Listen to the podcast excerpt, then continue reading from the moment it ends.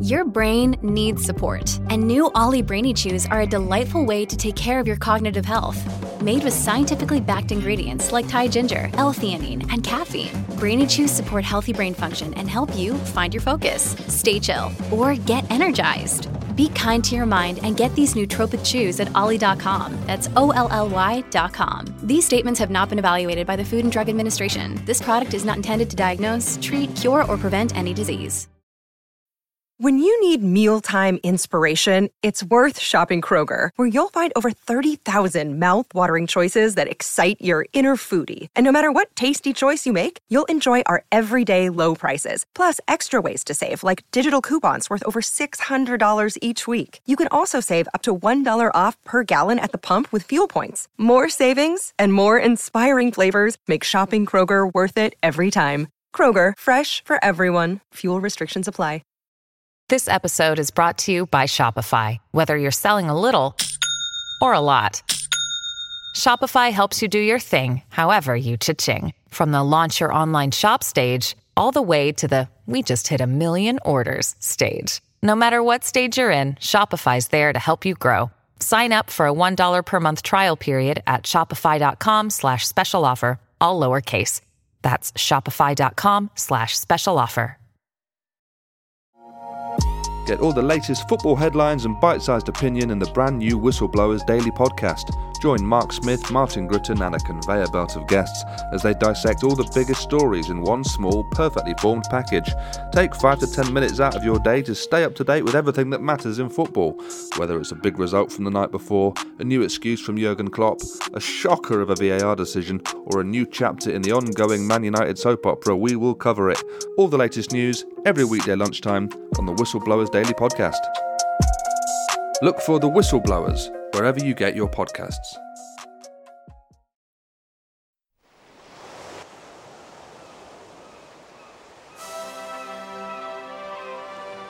Hello and welcome to Footballistically Arsenal. I am Boyd Hilton. Sidekick Josh is with us. Josh Landy. He's uh, he's in an interesting like cubicle type uh, environment today, just to uh, just to liven things up.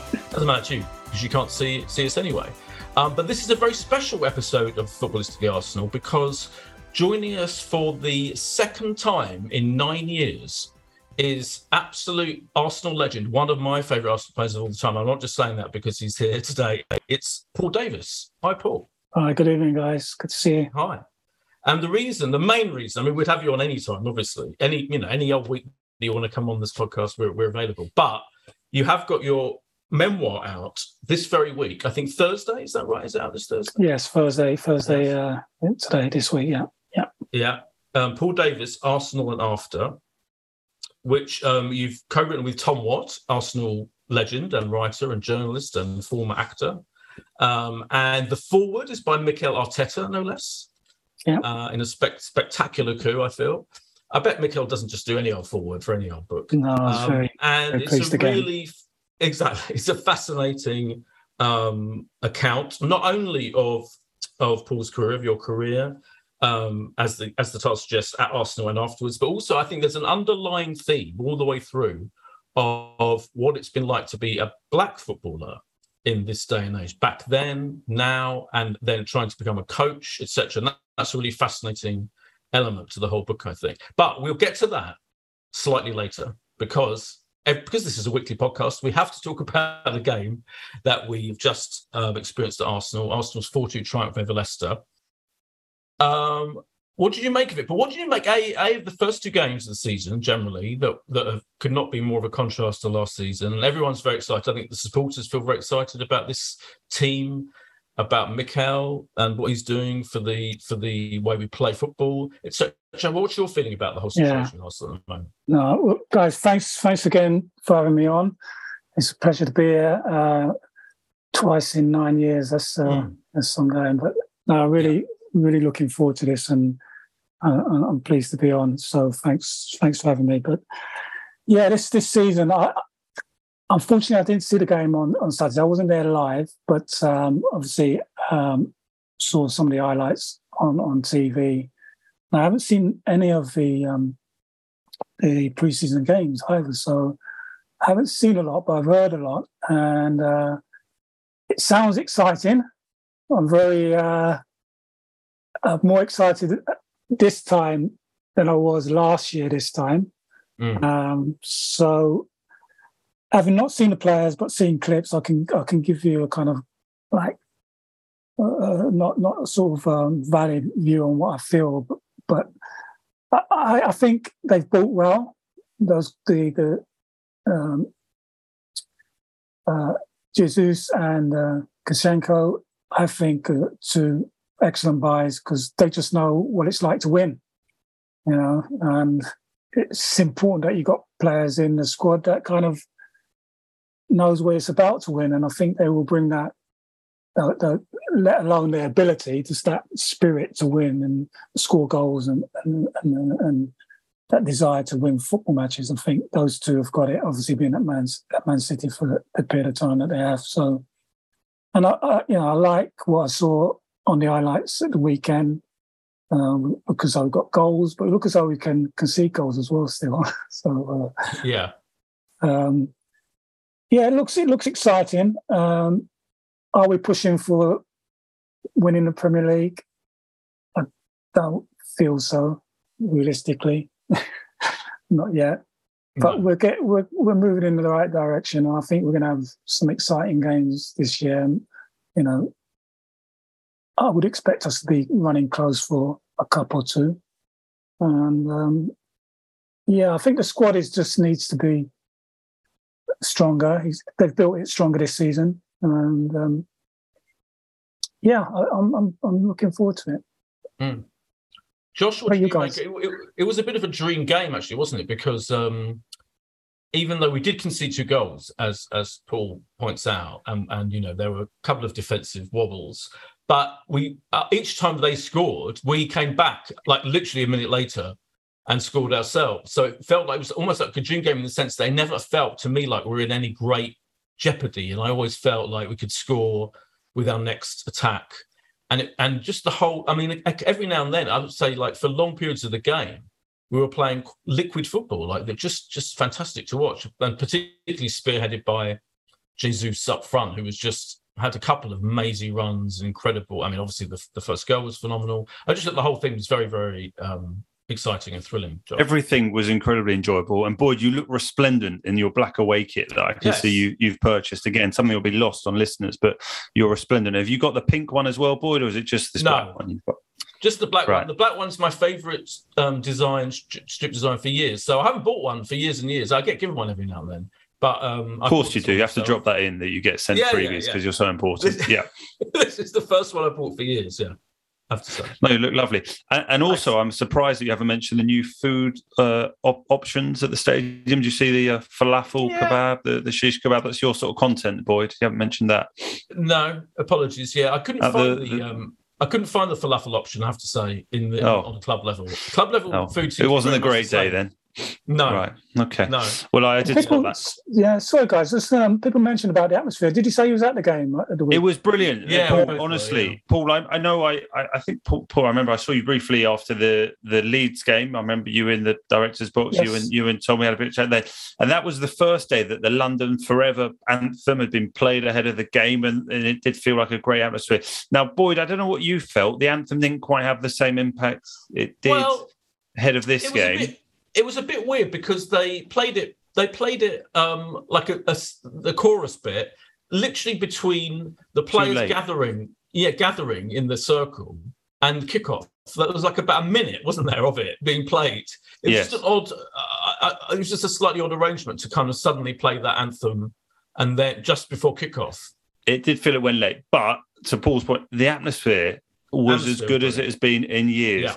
Um, yeah. And there is this section now next to the away fans behind the goal blocks 25, 26, where seems to be a very young, kind of very uh, noisy atmosphere sort of generating all game. And Arsenal seem to also have this brass band. Did you see Boyd be- mm-hmm. before the game? And then they, yeah. they came after the game. And even after the game, they'd gone over to that blocks near the away fans to sort of continue the atmosphere um, a couple of games after. You say a brass band? Yeah, yeah, it was a brass band. Yeah, brass band. Right back in, the, wow. Yeah. In the coffin.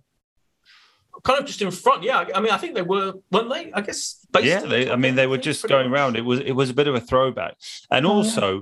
What seems to have been completely gone is the idea of telling people to sit down. I can't tell you how many years I've stood at the black the back of uh, block 12 row 26 so i'm back row so it doesn't matter who's behind me and stewards would forever be up and down the aisle telling people to sit down they seem to have given up on that now and so much of the stadium is standing in the in the lower tier th- throughout the game.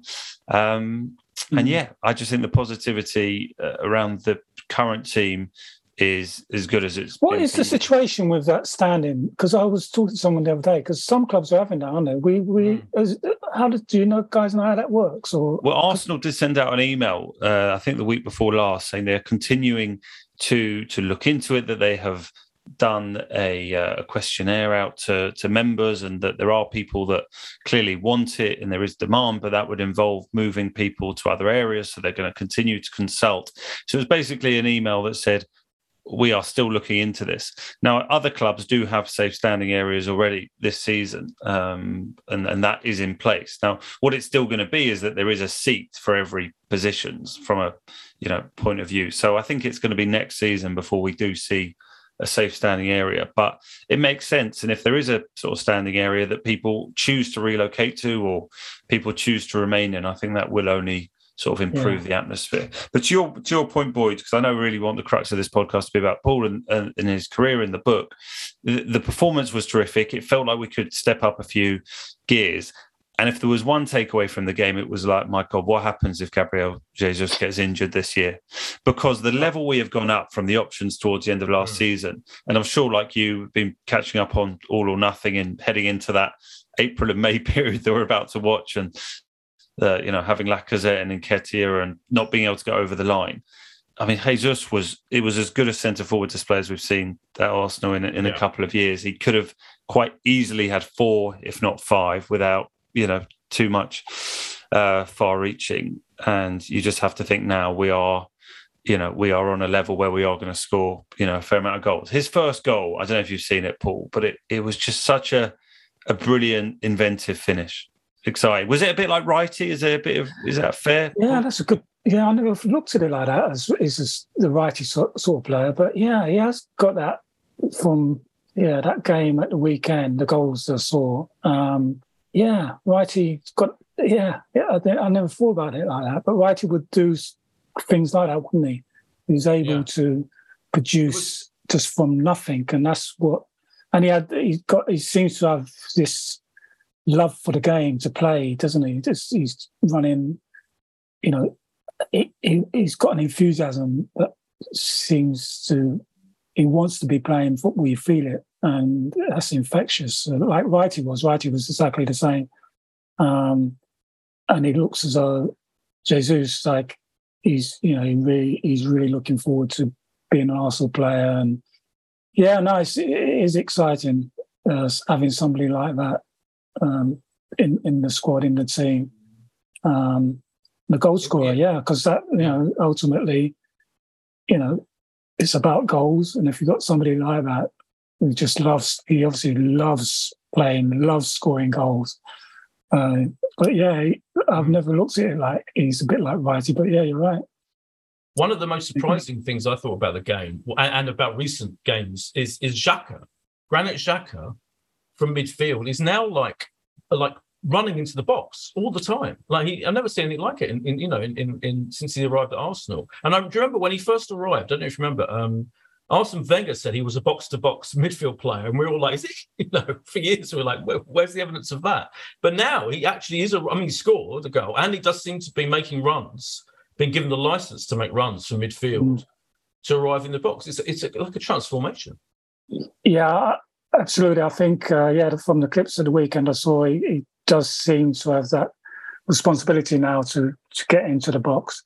Um, his roles for me is changed a little bit from last year, and like he's uh, he's more on the left hand side, um, trying to get forward rather than on the left hand side, it's more sitting and trying to control the game.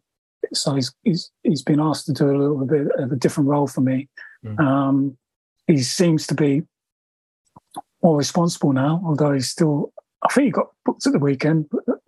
Um, maybe that's my imagination. I don't know, but I think he, he got booked in the first game. He got booked for diving he? in the first game. He didn't get booked on Saturday, I don't think, yeah. which is a rarity, to be fair. yes.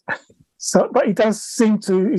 Um, it does be, seem to me to be playing a more responsible game. He doesn't seem mm. to be rash as rash as he was, you know, a yeah. few a few years ago. And I think he's he's making for a better team play. Obviously, um, the last thing as a as a player want is someone getting booked and sent off all the time. And but he seems to, you know, and it wasn't that long ago that his Arsenal career was over, wasn't it? It's like yeah, yeah. you know, when he, I, I can still remember when when the fans were booing him. Was it? Did he take off his shirt on um, when he got sent off or took off his shirt and the fans weren't going to have him again? He wasn't going to ever play for us again. And yeah. I mean, it was not even amazing. three years ago that when he yeah. sort of throws the, yeah, threw his arms yeah, up in down. the air and right, his, he cupped his uh, his hand to his ear as if to make clear that he could hear the the noise. It was after I think he was applauded Boyd for being there was applause that he was being substituted.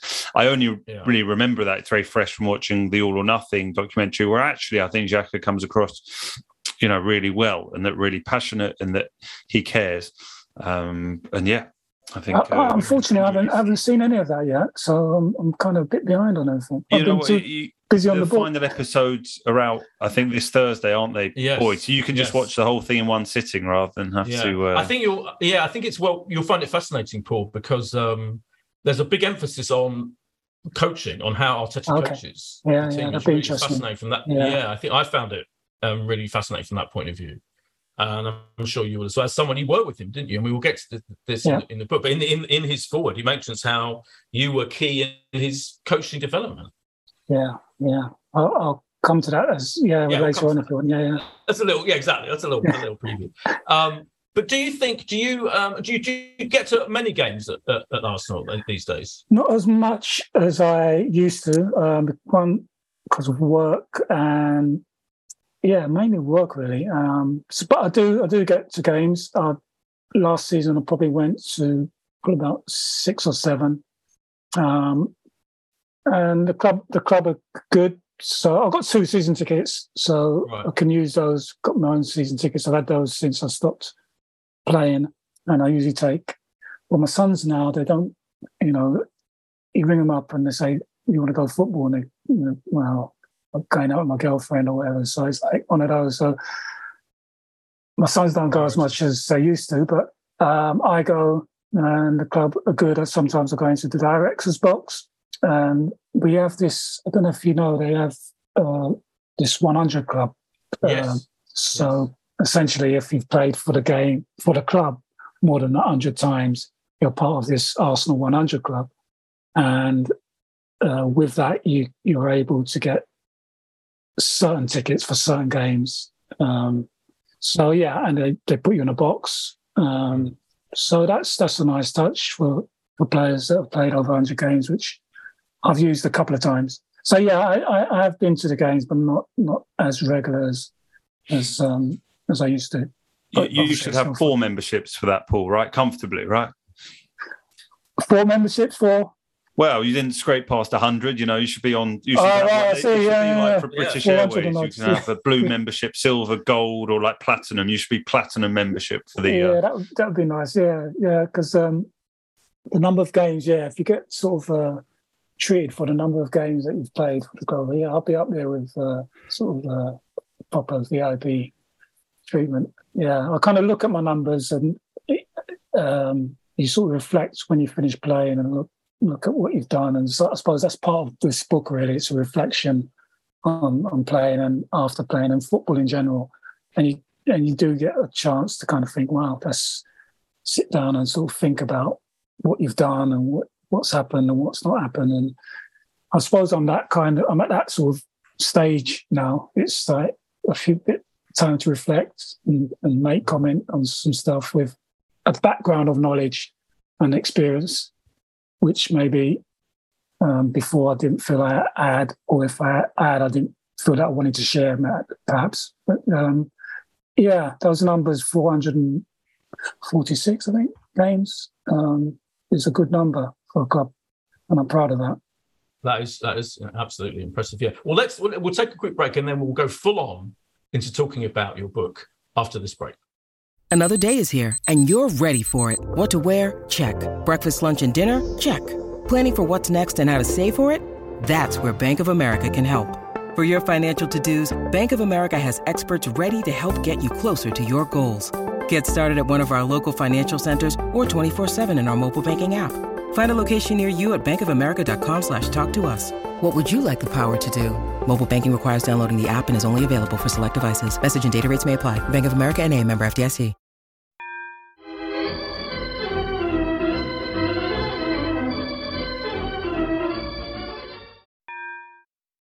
And we're back, uh, the Arsenal, with um, Arsenal legend Paul Davis. So your book is called Arsenal and After Paul, and I remember I had a quick listen to the last podcast you did nine years ago, and oh. one of the things we said to you um, was, "Why haven't you written a book, your your autobiography yet?" Oh. And um, yeah, so what was the? You talked about a little bit just now before the break about you know ha- having time to think about it. What, what was was there a particular reason or impetus for you to write this book now, for to bring it out now? Yeah, there's a few. There's a few. I mean, what you said there was people have asked me over the years, you know, why haven't I written a book? And I've always kind of thought, no, I'm not ready to do that. Um, and I haven't. But I suppose the real impetus was um, the um, George Floyd situation, really, and what came out from that. Because what came out from the George Floyd situation was that um, the lack of black coaches. Um, and I've always kind of been, it's always meant a lot to me. I've, I've followed people's careers and I've watched how things have happened, materialized, and I just, you know, a lot of it I couldn't, can't make sense of. But it all come, so the book really, a lot of it has come from that. And I started thinking about the game, um, my experiences, um, uh, and I wanted to document how I feel about that part of our society, that part of football, and my experiences from that, and and, and I wanted to kind of leave something, you know, for my my, my boys really, because they were asking me about, you know, your career. What, why did you? Because in my in the art in the sort of main part of my career, they were they weren't even born, my lads. So it's kind of, they started finding out things when I was a lot older. And they came to me and said, Well, Dad, why did that happen? What was that? And why didn't that happen? And so I was starting to and try and explain things. So I thought, well, you know, there's lots of young boys, and particularly young black boys, will be would gain benefit from my experience. So I was kind of, I was, that was one of the reasons I wanted to do it. Uh, another reason was I'd seen a lot I experienced a lot myself, and I had, a, I had something to say, and I wanted people to hear that. Um, and the book has been done. Um, there's no kind of sort of uh, behind the scene type of thing. It's just my view on what's happened in my career, my view on things going on in the game, and that's all they are. That you know, people will disagree, and I'm sure there's bits in there that um, people will, will will probably won't like so much, and I, I, know which bits. I feel as I know which bits they will be. So there might be some controversy there, perhaps, but you know, it's my thoughts and it's my feelings, um, and I'm, I'm I'm really pleased with with it because um, it covers a lot of areas. So it mm. covers obviously my career. Um, it covers my it covers my family. It covers where they came from. Um, it covers how I got to where I got to, and it covers the things within. You know, so people ask about Glenn Cockerill. Um, uh, you know, I go into that in detail about what yeah. happened there, yeah. um, my injuries, um, my fallout with George. You know, it goes into detail with that sort of stuff. Why I left Arsenal, detail. Yeah. Um, so I, I think there will be a lot of fans that will be interested in in that side of it. But the book does Absolutely. cover yeah. um, some other parts that you know, and, and, because I'm not, I've not been one to speak to the press, generally speaking, or um, I don't think people kind of understand what my life probably they might be interested. I hope so anyway. I hope the Arsenal fans. Oh, completely.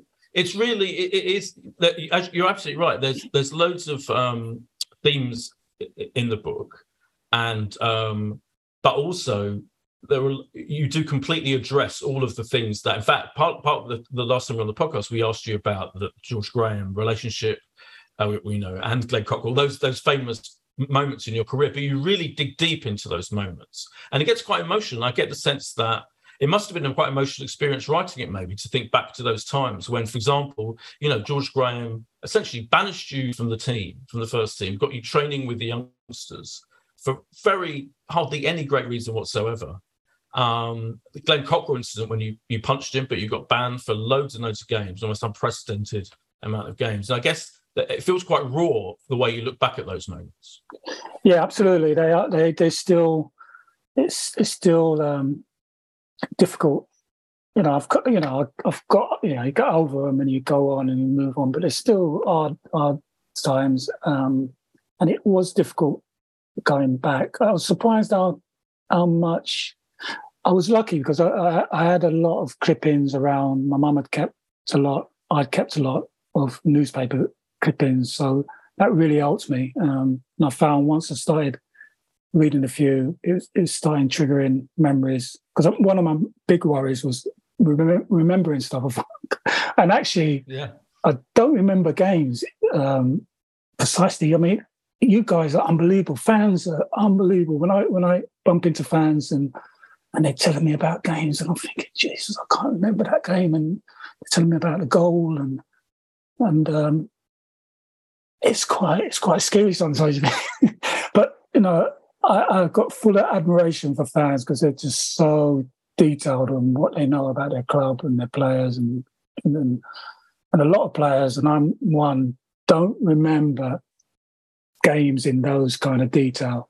Um, and that's one thing you know that that I found that actual games and detail I don't know. I remember the, the, big games and some some big bits out of those games, but um, you know not as much as as fans. But know the whole process was was um, really good for me. I think I wanted to try and get everything as much as possible in my own words. Uh, that was that was difficult. I kind of read, did stuff, and then got it back, and I read it, and I thought, nah, that wasn't me. So there was a lot, of, a lot of work that went into it. It wasn't just, you know, just just get something down on paper and just, you know, there's a lot of thought, and I wanted people to try and get the real me really, and hopefully, once they read it, they will do. Um, Paul, I'm interested because you've obviously been retired a, a, while, and yet you're looking back on these moments from your career. And I'm doing this kind of process with one of the players I work with, Micah Richards, who's only been retired a couple of years. So it's so much fresher. And even he's struggling to remember little bits and talking to ex teammates to remember. How have you found the process of, of doing this, but so many years after? Did you talk to other sort of former teammates to try and remember? Or how, yeah. how did you go about doing this? Yeah, I didn't. I talked to one or two. I didn't talk to that many actually. No, a lot of it was um, reading the clips, cuttings that I had, uh, Tom and I talking, um, sitting down and, and, just talking through stuff, and he'd, he'd, record it and jot stuff down, and then maybe we'd come back to it the following week, or we leave it a couple of weeks and go on to another topic, and then came came back. So the main part of it was us, Tom and myself, sitting down, just going through each year. Um, Tom going away, writing stuff down, coming back, and then probably revisiting again. And that kind of went over a period of, I don't know, nine months, eight months. Um, so, no, there wasn't a lot of talking to other players. Um, I feel, I feel that I was, I was happy with what I was getting for myself. I was remember, I think, I think if I was struggling, I probably would have gone to others. But I just wanted it to be my account. Um, a lot about what I was thinking and feeling at the time. Um, so yeah, it was that was the process, and yeah, it, it, it started off quite easy, got really quite difficult in the towards the end because I wanted to I wanted it to sound like myself. Um, um, and I still I still feel now it's funny. It's obviously it's first time I'm doing it. It's like there's things I think oh, I, I, could have put that in. I should have put that in. Those things that you know you feel it's never complete, is it? I don't know if you guys have done books. It's kind of like you know I don't think these things ever are complete, but I'm happy with what's mm. been done as a by and large, and um, I, I feel that it's something that particularly fans of that era, and hopefully, hopefully fans of the sort of younger age group will will find interesting. Um, I've tried. My, my main thing was that I was myself, and that it's it's my true reflection, and it was nothing's meant to be was for sensation, sensationalism or mm. you know to dig anybody out or to have a go at any situations. that was that was really just wanted to get out my thoughts, my feelings mm. um, about my career, and and you know, hopefully people will get something from it, and that was it. And I know, also know that some people will disagree with it, but uh, some of it, and uh, and, and you know, that's fine. That's that's that's okay.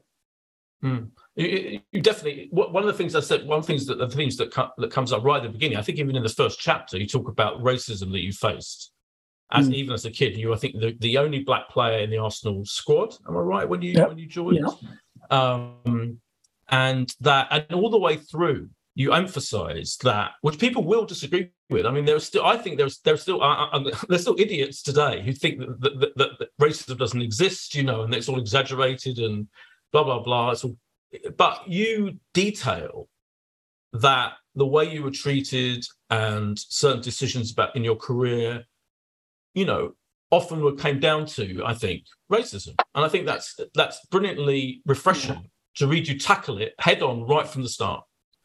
Yeah, thank you. I think it's such a difficult thing for people to talk about. It's just full stop. And that's, you know, if you start from that basis, um, that is such a difficult topic for a lot of people to talk about. Um, but it's such a, a, a, a, topic that needs to be spoken about. Um, and, and that's that's that's where we're at with it. I think, you know, I just feel that from my experiences, I need I need to share those. I need to share those with whoever is interested to listen. I, know uh, I definitely need to share it with my my boys, my my um, boys now in their mid twenties, and boys like them. So that was a, a, a big driver as well. So that you know, in years to come, or you know even even before I've, I've passed for myself that they can actually read something and say, well, this is what dad did, or any any young boy can read. This is this is what went on when when um, Paul Davis was playing for Arsenal. I think one of the things that really um, I didn't really realize until I finished playing was how many people from the black community were actually watching me. it's like when you play, you're just in that zone of trying to keep in the team, trying to keep your place. The, uh, the sort of competitiveness of it all is amazing in sport. You just have to be on it all the time. You know, it, there's nothing like it. You, there's the competitive side of it, and so I was just focused on that, keeping myself in the team, winning trophies, pleasing the fans. That's it. And so all what was happening really outside of that was sort of secondary. it was only after I finished playing again, people come up to you and sort of like, oh, I just I wasn't supporting Arsenal until I saw you playing, and you know I followed your career because I could connect with you. Um, and I feel really proud about that because it's you know you have uh, such an influence on all these people's lives that you didn't realize until afterwards. And also the other the other thing that's uh, sorry we look at now, you look at the makeup of the Arsenal support, it's it's probably the most diverse group of supporters in the country. Or you know, I would argue of any other club that would want to, you know, dispute that because we have got a good diversity. I don't know we're in London, but you know, you look at other clubs in, in London, it, they, you know, I would argue that they're not the same. But and I think that comes from that time. It comes from mm comes from some, and actually a lot of them do say that to you. So yeah, yeah. So that's because, you know that makes yeah. you feel really, really proud of what yeah. the achievement. Yeah, you should be proud, definitely. Because I, I, I distinctly remember when you were first, but then when Michael Thomas and David Rocastle particularly joined, joined, and we had that the three of you, incredible midfield talents that it was inspiration. I, I remember fe- feeling because I used I, I, I, used to go every week, every every home game in that period. That was the period that I was, you know, really started going all the time. That the the crowd were was much more mixed and much more diverse. Once you had established your role in the team, I think you were you the three of you particularly were like an inspiration to black yeah. supporters to come to to come to then Highbury. Yeah, and we didn't realize it that time. Didn't realize that that time. But it's like like saying after I after I had finished playing, it, it, all came. People just came, and it was that's probably for me one of the my biggest proudest sort of thing. You know, having that effect on on people without really knowing it until afterwards. Um, but even before uh, Michael and Dave, there was there was Chris White and a few guys. This yeah. before, this before your time, I'm sure. But Chris White yeah. and uh, Raphael Meade, um, they were guys that came into the squad when I was there, when I first joined. Um, but before me, before me at Arsenal was um, a guy called Brendan Batson. He played about mm. six games, black player, played about six games. He left, and then I was, I was the next one. I stayed obviously for for 18 years. I was there. Um, so yeah, it, I feel really incredibly proud of, uh, of that. Um, and all during my time at Arsenal as a player, I felt, you know, I didn't feel the colour was anything. You know, I didn't feel um, unhappy in in terms of my colour. I just knew I was different, um, and so yeah, there's there's lots in the book around the the diversity thing because it's it's it's a it's an important topic, and I feel that the more we are comfortable talking about it, like we are now, and, and feel and, and we you know we can all grow and things will hopefully improve. Hundred percent. Uh, Paul, everyone remembers their their first games. For me, it was my first Arsenal game was a cup final replay in '93 against Sheffield Wednesday. And I think yeah. intrinsically, as a kid, you remember every single player in in that lineup, and and you were part of you know the finals then, and then also the following year um, in the Cup Winners' Cup final, you know, against Parma. You, you mentioned about sort of remembering big games when you go back. Uh, are they, you know, do any of those sort of cup finals stand out more than the other? And can you believe that, like that cup final success in 1994 was Arsenal's last European, you know, success? Mm. Um, and did you appreciate the gravity of what you'd done back then? Yeah, I suppose from all of those finals, the, and you know, the '89 last game was that, that wasn't a final, but it's the final game of the season. That was that was just amazing experience to be part of that. Um, didn't play because I was injured, and always, always, whenever I watch it on TV now, it's always a kind of ah, I was injured because I would have played if I was I wasn't injured on against Liverpool. Um, so that one definitely sticks out because of just the nature of that game. It, it won't it won't ever be. I can't imagine that will ever be repeated. Uh, so that that Liverpool game where we had to win by two clear goals, um, and then the Parma. I, I would say the first one with George in '87. That's because that was the first thing that we won. That was that was great. George's first year, and uh, Charlie Nicholas scoring the second goal, yeah. And then Parma, those three, Parma, because it is a European and none of us had experienced that. And we wasn't expected to win that game. You know, we'd, we'd gone into that game with players injured and young players coming in and we're playing against some experienced players, you know, some good players, Brolin and Asprilla, Zola they had, a, they had a really top team. So on paper, we shouldn't have won that. but uh, that was a great night, really, truly great night. I remember thinking, and all this is in the book in detail, but I remember thinking the first 15 minutes of that game, how, how we were three or four goals behind. They were like just coming at us, everything coming. They're missing Dave Seaman tipping it over the bar and everything. But we knew that that that period was like that period of Arsenal. We knew we just dug in, didn't we? We just like if we could dig in, we knew we'd we'd get a chance. And that was that game. That's that's how it panned out. We got maybe two or three chances. Alan Smith scored just before half time, didn't he? And uh, we we just yeah, it was one of we weren't a better team, but we played like a team. We were a better team in a, in, in mm. organisation. That's typical Arsenal that game. Yeah, typical George Graham. George Graham. Yeah, yeah, yeah. Yeah. The account, I love your account of the '89, the Liverpool '89 game is brilliant because how you you watched it in the crowd. You started watching it in the crowd, yeah. and then ended up by the dugout, didn't you? The, which is a, yeah. just a fantastic.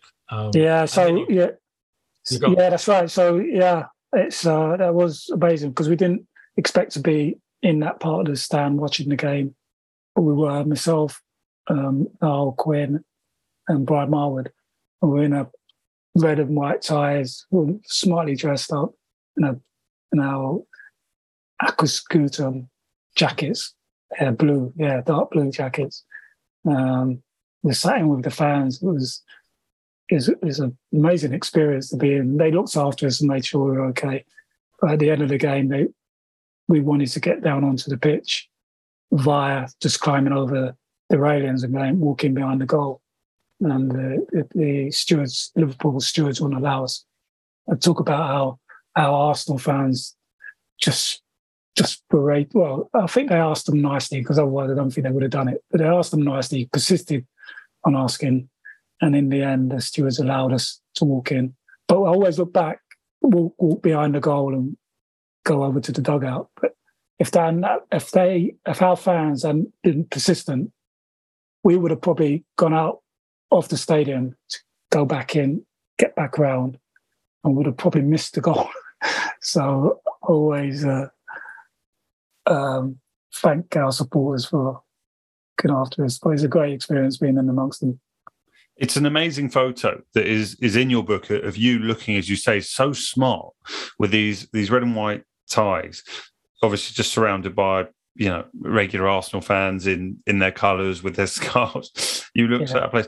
I, I, don't quite think we'd get that today, Boyd. I, I, like the idea that from a final game of the season, that a couple of the players would be uh, in the away end. Would have to ask the stewards really nicely. But it, it's an amazing image, and there are so many nice images here of sort of the, the various successes that you had.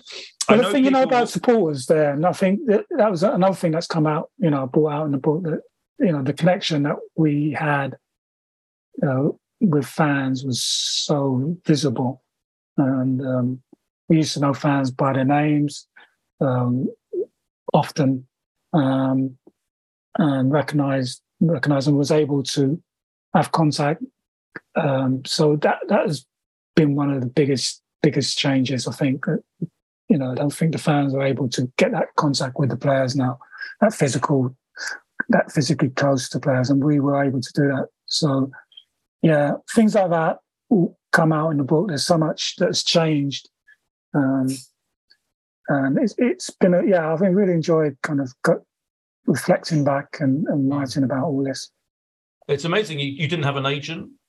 Um, yeah, you talk about yeah, which is yeah. unbelievable. Yeah, Yeah I think um, that as well spoke spoke about speak about agents and uh, talk about going into signing the first contract. Um, Terry Neill sadly passed away. It was um, a couple of weeks ago, but yeah, um, he uh, and also George Graham. You know, they, uh, there wasn't agents in those days. I suppose you know the agents started to come in in sort of uh, 80, 87. We won the Littlewoods Cup. We had agents for the first time. Um, that started coming in. But before then, when I first signed my um, first contract, I think I was just in there on my own. Um, it's like there's no negotiation. so, yeah. But you sign you sign your first contract anyway. But you know after that, yeah, um, yeah, yeah. There's lots. Can I ask you? Just to say about the Glenn Cockerill incident, I was reminded of it last night. I don't know if you saw when um, Nunez was sent off for Liverpool for for headbutting for that headbutt, and in in the an- analysis afterwards, Gary Neville was saying how footballers often just have these mad moments. And there's almost no explanation for it. And you say that about the about when you punched Glenn Cockerill that there's no you didn't yeah. there's no explanation for it. You just did it. It just it, yeah could, yeah uh, yeah. It's, it's, it was um uh, yeah. I I think what happened. I, I explain it in detail in the book. Is how how how I felt I was being unjustly treated by him by uh, Glenn, and the referee wasn't doing anything and I continually got frustrated as these incidences kind of mounted up, and it was um, accumulation of things happening, um, and my frustration continuing to build, and and then in the second half, just just snapping, um, um, you know, regretting what I did, and but yeah, it's like an accumulation of things that were happening. Um, and yeah, just snapping in the end, the second half, the snapping, and yeah, it's it's it's something that yeah I wouldn't recommend doing, and it's not no. it's not the right thing to do. And uh, it, it, took a, it took you know, and I go into it in detail in the book, but it, you do yeah. it did it does it did change my career without doubt. Yeah, uh, yeah. Um, in many ways. Yeah. Let me ask you about your your. I mean, you became your coaching career, and uh, in in Mikel Arteta's um, foreword, he says this. Um, I first met Paul when he was a coach educator with the Professional Footballers Association, and I was studying for my UEFA B in 2015. He personally and successfully guided me through that coaching qualification, and now you're a senior game coach developer with the FA. That's pretty amazing that you had that experience with Mikel, who more and more, I feel, is turning into like everyone says what an amazing coach he is. Yeah. So I've got, you know, obviously now I'm biased towards Mikel because, yeah. Uh, Fair enough. Yeah, yeah. I've kind of feel as though I'm, I'm uh, a part part of him really. So yeah, that was that was a fantastic thing to be involved in his early development as a coach for me, and uh, you know, that's my role really now as as working senior uh, professional coach developer for the FA, um, is helping, supporting players like Mikel coming, transferring out of playing, and if they want to go into coaching management, to to support them along that. But so Mikel was one of the first ones I think that I got involved with, you know, as a senior player. Um, yeah, from the very off, for me, I could see that he, obviously know, knows knew the game. Um, that time he was still playing, but there's one thing knowing the game, but then you have to piece it all together and work with a group of players, work with your staff, developing all those leadership skills, management skills, and that's what these courses help players with. Um, you'd be surprised how many senior senior player that played hundreds of games come away from their playing and try to do their coaching, but don't have the organisation of, of getting a group of 22 players together or can't communicate what they what they know. You know, there's so many other elements that that they have to learn. Um, and Mikel was is technical, and you know you kind of expect that really, but it'd be surprised to be some of uh, of Mikel's level as a player that aren't able to articulate their their knowledge. Um, but I think also, you know, his contact with Pep at that time, if you if you've got somebody like that, you, you know, they were they were pretty close, and um, you can learn off somebody like that. There's there's, there's no better way. So, yeah, yeah he, he he was he was a great student to be involved with, and from then, I, I, know, I had no doubt he was going to go on and be successful. I didn't know he was going to come back to Arsenal. Yeah. We've kept in contact all the way through. Yeah. Um, we, we, we're running out of time. We don't want to keep you too long because you've got yeah. life to live and everything. But a couple of things I do have to mention: the, the, the George Graham situation. Have you? Because you talk about in the book how you thought many times of like just talking to him about it, you know, and you know about that period when he ostracized you from the team, basically. Have you had that chance? Do you think you might have that chance still to talk to him about it?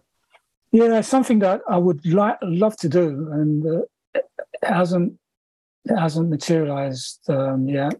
Um, but yeah, I think it'd just be nice to sit down, have a coffee. It's all kind of done now. Everything's kind of, um, and you know, kind of been sorted, and yeah, just have a conversation with them because I, I, do feel it didn't. We didn't really need to go that far. You know, it's like no. it's really. Um, you know, two, two, nearly two years in the wilderness. I was anyway, and it was a time where um, I was at my peak, um, and it was hard, it was hard to get through that. It was really really hard. I don't know how, how I managed it. You know, no, it's, it's, it's, it's, it's, it's such a um, and it has that. You know, it's not like I'm the only one. It's happened. That sort of things happen So you. Fall out with your manager, um, but when things kind of go on longer than they should, and and maybe I, I could have gone to him and said, well, I did actually go to the club and said, I need if this is going to continue, I need to leave. And they turned it, you know, I actually put in a transfer request and uh, they said no. So I was stuck. I was just like, uh, so yeah, that was an incredibly difficult time. I'll talk about that in detail. And I think you do. fans be interested of that area be interested to to hear that. Oh, I think because I don't think they kind of 100% because I, I, as a fan I was a fan wondering why the hell you weren't playing yeah, for so long. Yeah, yeah and you absolutely go into that and you talk about it and explain it. Yeah, we should won't. We, won't, we don't want to ruin the whole book because there's there are lots of interesting. And one final thing, question for you: Would you what do you think of the fact that Tony Adams is about uh, to do Strictly Come Dancing? Yes, um, it's pretty amazing, really. But I know Tony, Tony's. We all know Tony. He, he's he's up for stuff like well, clearly. Um, I've never seen Tony dance. Uh, well, I have, and he wasn't very good. but um, I've got high hopes for him. I think um, he looks well. He looks slim. Yeah, he's got he's got the body shape, hasn't he? He's nice and yeah. lean. Yeah. So um, if he can get all the movements going, then uh, I don't see why he shouldn't do well. That's Tony. Tony. Tony's up for stuff like that. So I was, I was surprised, but uh, yeah, yeah. Um, I, I, don't. I don't normally watch that that that, that type no. of program to be honest, but I might I might dip my head in and have a look, see how he's getting on. I think it starts September, doesn't it? We've got to have a look. yeah, yeah, we've got to have a look, haven't we? Yeah, I think. But he's kept. He looks after himself. I've seen him recently. He looks really slim and yeah. He hasn't put weight on. Um, so yeah. Hundred percent. Yeah, it's funny because before we do let you go, I thought the other yeah. really interesting theme of the book, which I won't talk about a lot because you talk about, is like the difference between introverted players. Like you definitely consider yourself to be introvert, and, and other players like Tony and Ian Wright would come in, and it was such a contrast mm. when they were bigger, larger than life that's a really interesting uh, thing because I think you'll see in the um, documentaries there's all or nothing that Emile Smith Rowe talks about being he took he's talked about being quite an introverted kind of guy. Yeah. So I think it can make a real difference, can't it? To, to when you yeah, I find it really interesting, and I, it's kind of something that I, I, like to look at and study a bit, and you know, you know, bringing a team together, a football team, it's, it's all these different characters and upbringings and um, and and you've got to try and work it and make it make everybody feel good about themselves. And it's a real it's a real minefield for managers and even for players. You know, there's some players you're going to just naturally warm to. Um, so yeah, the old that old kind of thing about getting a group of people together and getting the best out of everybody is really fascinating. I find that really yeah. really interesting. And so, you know, somebody like Tony and Ian are, and myself are so I'm so far away from where they are. They're so far away from where I am in terms of personality. But um, we've got to we've got to make something happen here. It's not always easy as it may sound, but you know, um, you know, yeah. So I find all that side fascinating. But we we managed to do it, um, and then you've got all the others in between between that. Yeah, yeah, it was good. Yeah. yeah. Um, we, we, should let you go, but before we do, Um, just to remind people that Paul's book Arsenal and After is out this week. Every Arsenal fan and non-Arsenal fan, if you're interested in football, should should buy it. It's fascinating. What, what we every week in the podcast we do do predictions, Paul, as to what for the next game, and we're playing Bournemouth on Saturday at five thirty. What do you think the score is going to be? Oh well, it's it's always difficult score lines. I, I, I fancy. Well, I'm going to obviously go for us. Um, um, Bournemouth. Uh, did they get on in their first game? I can't remember. What's it? Bournemouth? What did they play? They drew. That's a very good question. Uh, their form. Um, uh, I'm going to say. I'm going to say uh, three one to us.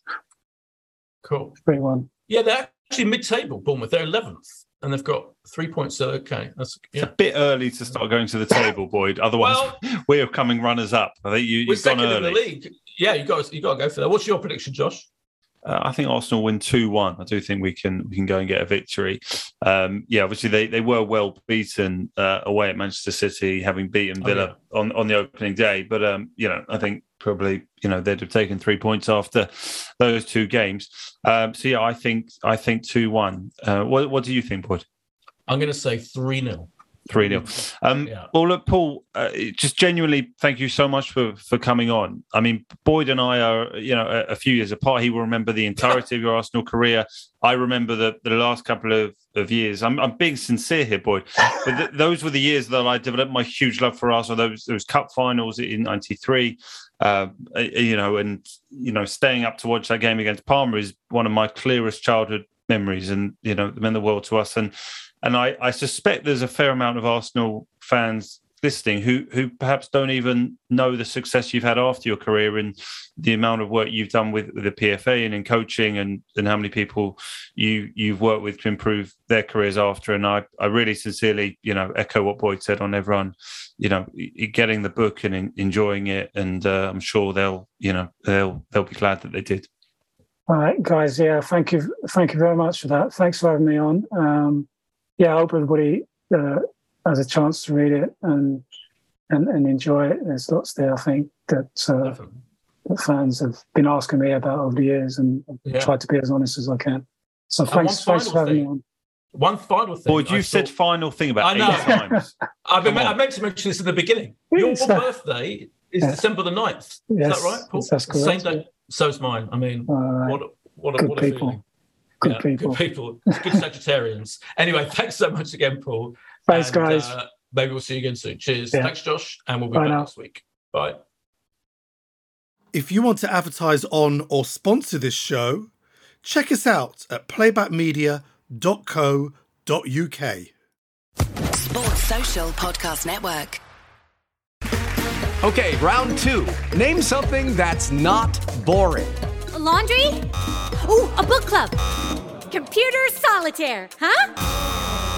Ah, oh, sorry, we were looking for Chumba Casino.